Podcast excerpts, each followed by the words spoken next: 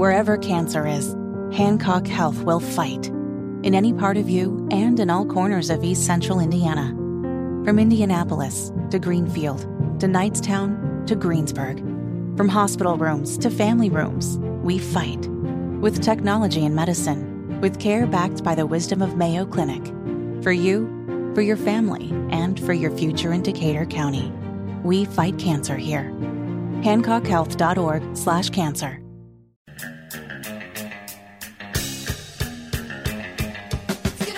You're listening to the Hammer and Nigel Show. Nice, nice job, producer Carl. B fifty-twos. We just let this go. This is like a five and a half minute song. Shoot, this could take us all the way up to the news at the top of the hour, probably. Brad Klopfenstein, Jerry Lopez, sitting in for Hammer and Nigel. They are off enjoying their holiday. Nigel is back with Jerry tomorrow afternoon. Jerry, how can people get a hold of you if they want to comment on what we've been talking about? Yeah, so the easiest way to find me is on X or Twitter. I'm at Indy, like the abbreviation for the city. Spanglish, like what my mother speaks. At Indy Spanglish. I do a really good job of trying to uh, respond to people. Give me a follow. I'll give you one back. And, uh, yeah, let's chop it up. Have some fun. Very nice. You can find me at Indiana Klop on uh, X slash Twitter. It's easier to find me on my Facebook page. I've got a, uh, uh, it's just Brad Klopfenstein. Nice little uh, fan page left over from my my days of being a politician. Um, now I'm a reformed politician. And Jerry, I'm a, it's a lot more enjoyable to sit here with you. I'll tell you that much for sure. You know, I will pass that on to my children because they don't like talking to me. Really? Yeah. Oh, come on. You're charming. Plus, plus, you once they turn twenty-one, then you try to avoid them because you're afraid you're going to see them out at the bars. That's true. Got to learn. She got to learn how to play darts so you can hang out with Dad. Can't be out here solely in the name. Yeah.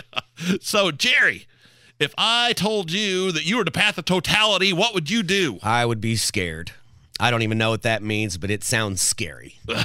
Well, let me tell you, we have an eclipse coming up on April eighth. And this is a, this is not one of those little measly partial eclipses or lunar eclipse. This is a full-blown solar eclipse, and we are in the path of totality. Does that mean I need those funny glasses? You are going to need the funny glasses. Now, I'll tell you, the uh, Greater Lawrence Chamber, we just turned in an order last week for ten thousand of those funny glasses. Thank you, Purple Ribbon Office Solutions, for sponsoring those glasses. And uh, we're going to be distributing those. Um, so this is something I've been working on for the last year and a half. And there was a the last time there was a full solar eclipse that hit the United States, I believe, was twenty seventeen. And that went through like kind of northern Kentucky, just south of Evansville. Um, and I was down in Evansville for that. So I was in the area that had the ninety-nine percent. And I hear that that is way different than being in the area of one hundred percent totality. But um, I was at a, a chamber execs conference here about a year and a half ago, and I was talking to some of the people from Kentucky and elsewhere that were in that path of totality, and they're like, Brad, listen, you are in this next path of totality. You cannot start planning soon enough. It doesn't matter how much you plan. You are going to be overwhelmed. You cannot do enough to get in front of this. So um, Visit Indy is estimating for roughly four hundred thousand people will be coming into central Indiana.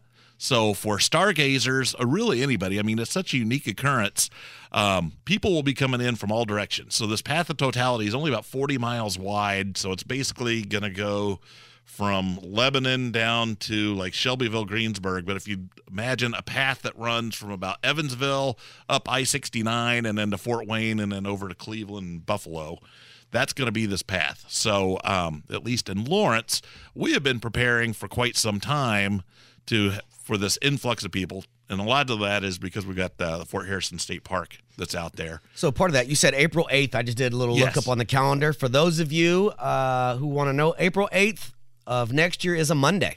It is a Monday. So it will be a work day, and the fun, uh, it's going to start around one fifty. Totality's at three oh six, yep. And it'll end at four twenty-three. Yes. So you might not remember it now, but as the day gets closer, you will be in a position to watch this because chances are you'll be to office and it'll be all anybody's talking about. People will talk about it. So when I say that we got out in front of it, so in addition to having our glasses purchased, and, and we'll hand some of those out, uh, at least in Lawrence, we've actually scheduled bands. We're going to have Jay Baker playing. Oh yeah, love Jay Baker. Yeah. Love. So Jay we've got Baker. Jay Baker's going to be playing at our at the uh, the Lawrence Community Park there by the soccer fields. Uh, heck, we've got a run that's planned that weekend. That morning, the Y is doing uh, Eclipse Yoga. Uh, and then we've got an opening band. I'm trying to remember their name, but yeah. So Jay Baker is going to play, and then about fifteen minutes before totality, going to stop. We're going to gaze, and then Jay Baker is going to play for another hour and a half once it's done. And some of that is just we know there's going to be enough people out in Lawrence. Uh, the traffic is going to be a nightmare when it's over. So the more we can hold people for a little bit and let traffic disperse, the better. But uh, yeah, if you're out and about, put that on your calendar. Come on out to Lawrence because I know we've got food trucks and all sorts of things.